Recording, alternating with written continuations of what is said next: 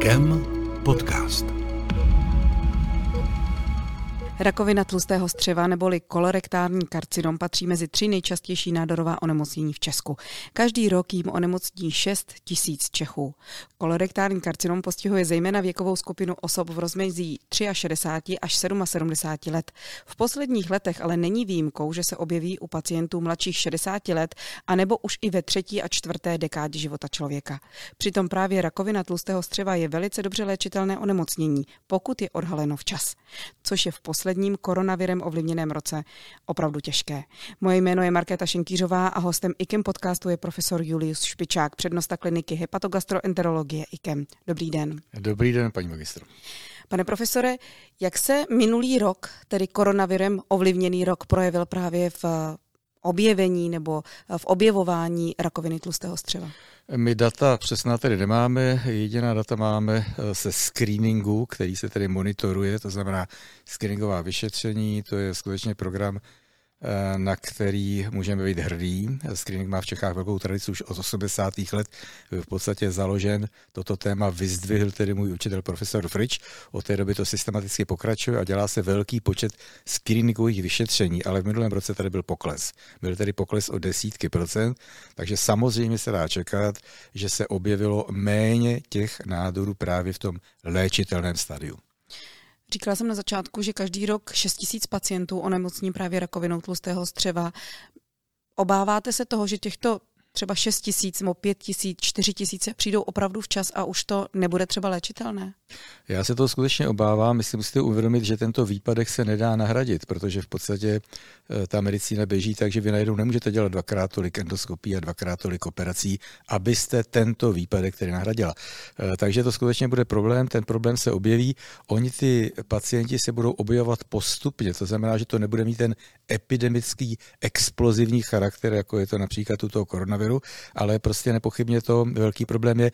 Jinak já jsem si někdy v březnu, dubnu, v době teda té první takzvané vlny, která vlnou tedy nebyla, nicméně se zavřeli tedy, eh, zavřelo všechno možné, tak jsem si nechal vyjet operati, operační zákroky, ze Všeobecní zdravotní nemocnice, eh, pojišťovny a ty počty operací významně klesly, takže se samozřejmě se musí otázat, kde jsou ti pacienti, kde neproběhla ta resekce střeva, ta resekce žaludku, ta resekce slinivky, eh, kde jsou vlastně ty nemocní. Takže to samozřejmě, to omezení péče bude velký problém. Co se týče screeningu, dnes máme červen, to znamená 6 měsíců z dalšího roku. Už se opět nastartovává ten počet těch lidí, kteří třeba přicházejí k tomu screeningu, k tomu preventivnímu screeningu, který se děje po 50. roce života? Eh, já si myslím, že už to běží úplně v normálních tedy číslech a já tedy musím říci, že my jsme na našem pracovišti si byli vědomi eh, tohoto potenciálního problému a v podstatě jsme v tom rutinním provozu do značné míry pokračovali nebo v maximálně možném rozsahu pokračovali. Eh, takže to je jedna věc, Vikem prostě zkrátka si zachoval velkou část své aktivity, ale druhá věc, skutečně vrátili jsme se již na ta původní čísla, nicméně ten výpadek prostě nelze nahradit, nelze. Pokud si teď půjdeme, nebo pokud teď půjdeme k těm základním věcem, co se týče rakoviny tlustého střeva. Jak vůbec pozdní odhalení nemoci ovlivňuje prognózu vyléčení? No, zcela zásadně, prostě to je zcela zásadní, takže jestli jsou to metastázy v játrech, tak prostě ta prognoza v podstatě pětiletého přežití je možná 20%. Ona se zlepšila též, tedy ta e, velice náročná operační léčba, takže resekce dneska jater, případně resekce plic, jako pro metastáza se staly víceméně účinnou, tedy rutinou. Nicméně ta prognoza je daleko, daleko horší, takže to hraje zcela zásadní, naprosto zásadní roli. Jestliže je karcinom od, odhalen v častém stádiu vyřeší resekce, eh, tak to v pětileté přežití ta pravděpodobnost je 90% a v případě metastáz třeba 20%. Takže to hraje zásadní roli. Když bychom dneska přišli tedy s časným nádorem, respektive s časným stádiem nádoru rakoviny tlustého střeva, co vlastně vy budete dělat?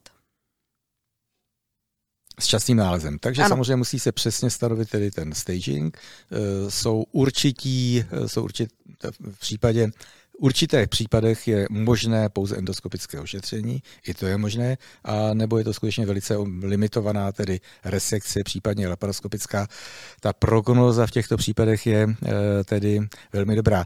Já musím říci, že eh, určitá vizitka kvality toho programu je, že za posledních 15 let se eh, Česká republika z pozice premianta což byla katastrofa premianta v Evropě na výskyt a úmrtnost kolorektálního karcinomu eh, posunula někam až na nějaké 6. 7. místo, eh, což je tedy samozřejmě vizitka tedy velmi kvalitního programu.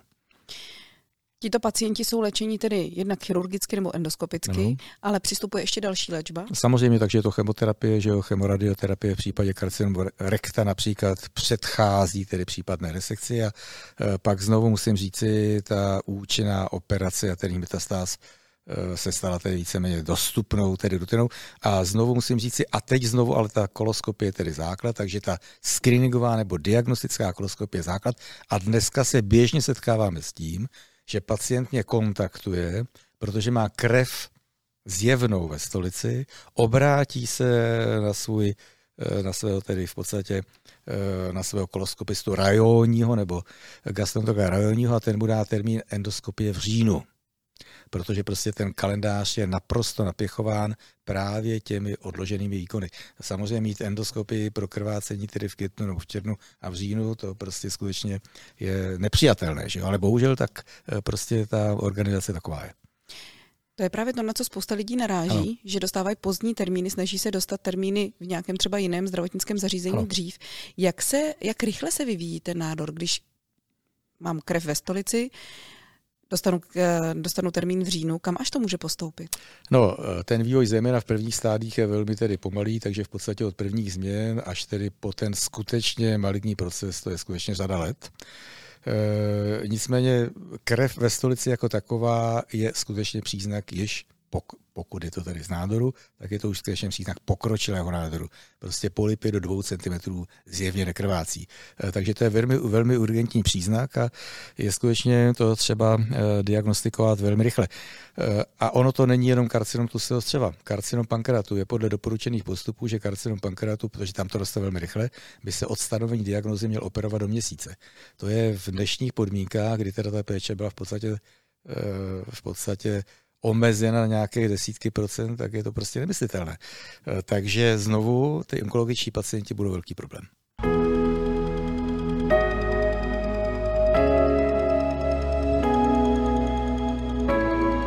Posloucháte IKEM podcast. Pojďme zpátky k té nemoci jako takové. Jak se vůbec eh, kolorektální karcinom projevuje jako nemoc? Uh, takže v naprosté většině, nebo ve velké většině případů bychom k té diagnoze měli skutečně dospět tedy s tím screeningem. Eh, takže, takže to je jedna stránka a pak je tedy ta symptomatologie jako taková. Takže ta symptomatologie může být anémie, to znamená chronické ztráty tedy krve, může to být skutečně ta krev ve stolici, to není až tak tedy opravdu časté a může to být náhle vzniklý uzávěr střeva, to znamená ileus. Takže to jsou eh, tedy možné tedy manifestace, ale skutečně my bychom se měli snažit, aby se nejčastěji k té diagnoze dospělo tedy tím screeningovým vyšetřením. Screeningové vyšetření je takovou tou štětičkou, to znamená z lidského exkrementu a spoustě lidé to přijde, teď se omlouvám za to slovo, nechutné, nechtějí to dělat. Je nějaká ještě jiná možnost? No já propaguju primární screeningovou koloskopii, jednoznačně. E, protože ta, vy můžete chodit poctivě tedy každý rok na screeningové vyšetření ze stolice a za pět zjistíte, že máte pokročilý karcinom. Takže já jednoznačně, byť ano, je to uznávané, já samozřejmě znám ty práce, znám ta schémata, ale já prostě propaguju e, kvalitní screeningovou koloskopii jako metodu číslo jedna. O to si může člověk požádat třeba svého praktického lékaře? Ano, o to si může požádat, protože ten doporučený postup tak to tedy vyznívá, ale znova musím říci, eh, ta dostupnost toho, aby to bylo skutečně tak, ale dostupnost klinikové koloskopie to není problém, protože tam pokud ten člověk není v extrémní rizikové skupině, například dosáhlý tedy nádor, tak tam těch několik měsíců prostě roli tedy nehraje. Že jo? Problém je ten, jestli ten pacient je symptomatický a ten termín nedostane. Takže u screeningové koloskopie toto eh, tedy samozřejmě nehrozí. Eh, my ještě ta dostupnost se snižuje, my nemáme úplně dobře nastavený guideline, doporučený postup kontrol, takže my ty kontroly provádíme poněkud rychleji, než by bylo tedy nutné případně například po odstranění polipu, takže to taky snižuje. Je to prostě věc, na které musíme stále tedy pracovat. Ten doporučený postup se e, vyvíjí. Ale znovu vrátím se na začátek té otázky. Já doporučuji jako primární screeningové vyšetření, tedy tu e, koloskopy. Jsou další tedy možnosti. Je to kolografie, jinak tedy ta virtuální, tedy e, medicína, ta prostě jde strašně tedy dopředu. Tu endoskopii to možná během pěti let naprosto promění. Možná, že to v podstatě možná, že eh, přestane existovat například rengenová diagnostika personální, protože to všechno prostě zvládne virtuální vzdálené, eh, umělá tedy inteligence. Takže to bude hrát roli. V medicíně v současné době již jsou dostupné metody eh, kolografie pod CT, tedy kontrolou, nebo CT kolografie, magnetická rezonance kolografie, takže to jsou tež alternativní metody, které se do budoucna budou dále rozvíjet.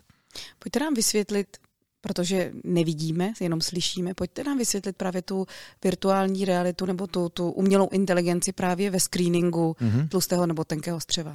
Eh, takže eh, v podstatě ona pracuje tak, že mm, se nahraje mnoho nálezů a v podstatě z toho vznikne eh, jaký, jakýsi, z toho vznikne jakýsi prototyp, se kterým se vaše konkrétní nahrávka srovnává.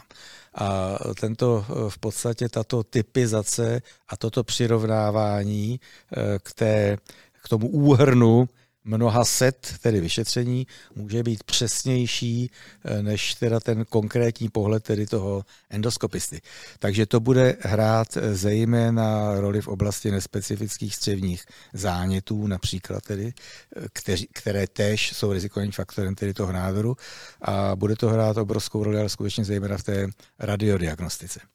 Ale v té endoskopii dnes se podíváte do odborného časopisu a máte tam třetinu článků, které prostě se zabývají umělou inteligencí.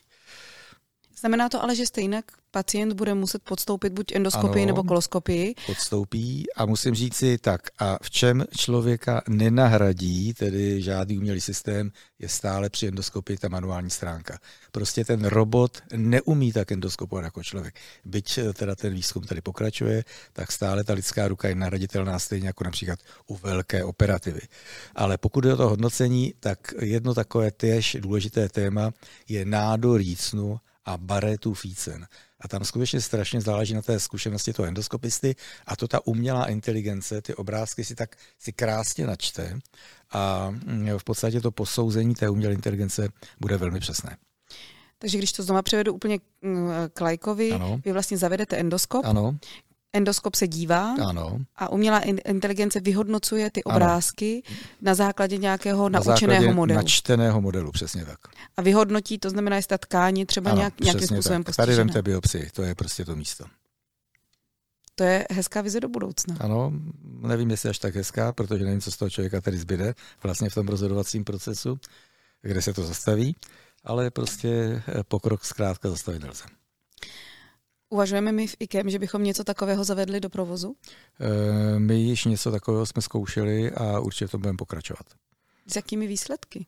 Eh, já vám to nemohu říct, protože jsme skutečně na určitém počátku, ale už jsme ten systém měli tedy zapůjčený a rozhodně to budeme rozvíjet. Prostě není jiná cesta, ta cesta je prostě jasná.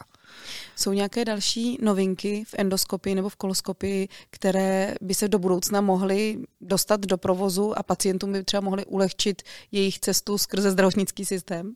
No, eh, já jsem velmi rád, tedy portfolio našeho pracoviště, stran tedy kvality a stran rozsahu, eh, je velmi málo takových pracovišť v Evropě, velmi málo.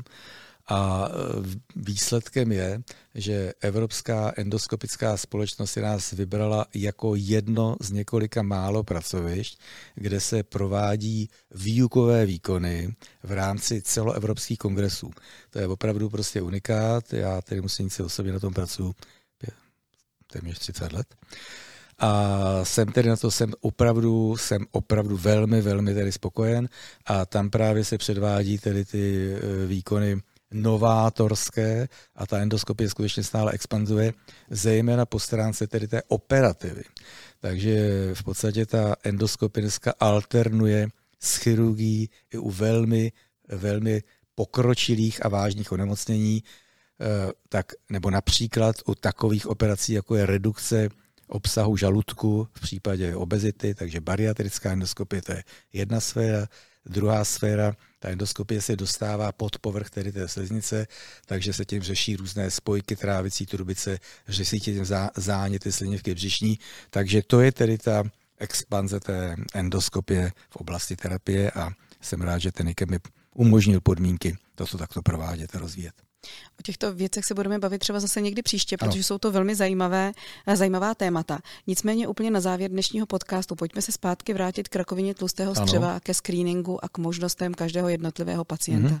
Pokud nás dneska poslouchá někdo, kdo se obává nebo v rodině má tuto diagnózu, co by měl teď v tuhle chvíli hned jako první udělat? V zásadě by se měl poradit s kvalifikovaným lékařem, protože každý člověk má jakýsi rizikový profil, který je velmi individuální a podle toho by se měl nastavit ten další postup. Takže ten rizikový profil vyplývá z rodinné anamnézy, jestli v rodině někdo umřel nebo neumřel na karcem tlustého střeva nebo byl diagnostikován a dále z jeho osobního rizika daného životním stylem. To znamená, riziko výrazně zvyšuje kouření, obezita a alkoholismus. Eh, takže podle toho by se mělo nastavit to screeningové vyšetření. Takže dá se říct, eh, vy nemáte žádné riziko, vám stačí rutinní koloskopie jednou za život. Ano, vy máte zvýšené riziko na první vyšetření budete ve 30 letech. Takže každý pacient by měl mít, každý klient by měl mít on svůj osobnostní rizikový profil. Ve chvíli, kdy něco takového již víme, dlouho jsme na kolonoskopii nebyli, nebo ještě nespadáme do věkové kategorie 50+, plus, nemáme nárok na screeningové vyšetření tou štětičkou v uvozovkách. Co máme udělat? Zavolat do IKEMu? Eh, samozřejmě tak eh, tu zásadně tu radu a eh, jakousi direktivu měl poskytnout v podstatě každý kvalifikovaný, každý kompetentní, to znamená každý atestovaný, tedy atestovaný gastroenterolog ale velmi často se stává, že tedy skutečně ty pacienti zavolají do IKEMu tedy, ano. a mohou. Se. A mohou. A mohou. Tak ano, to jsme... Každý má u nás dveře otevřeny. To jsme rádi, že to na závěr slyšíme. Dnešním hostem podcastu IKEM byl přednosta kliniky hepatogastroenterologie pan profesor Julius Špičák. Díky moc, že jste přišel. Myslím si, že spousta témat byla otevřena a budeme v tom nadále pokračovat. Mějte Děkuji za pozvání, paní magistro. Všem hezký den.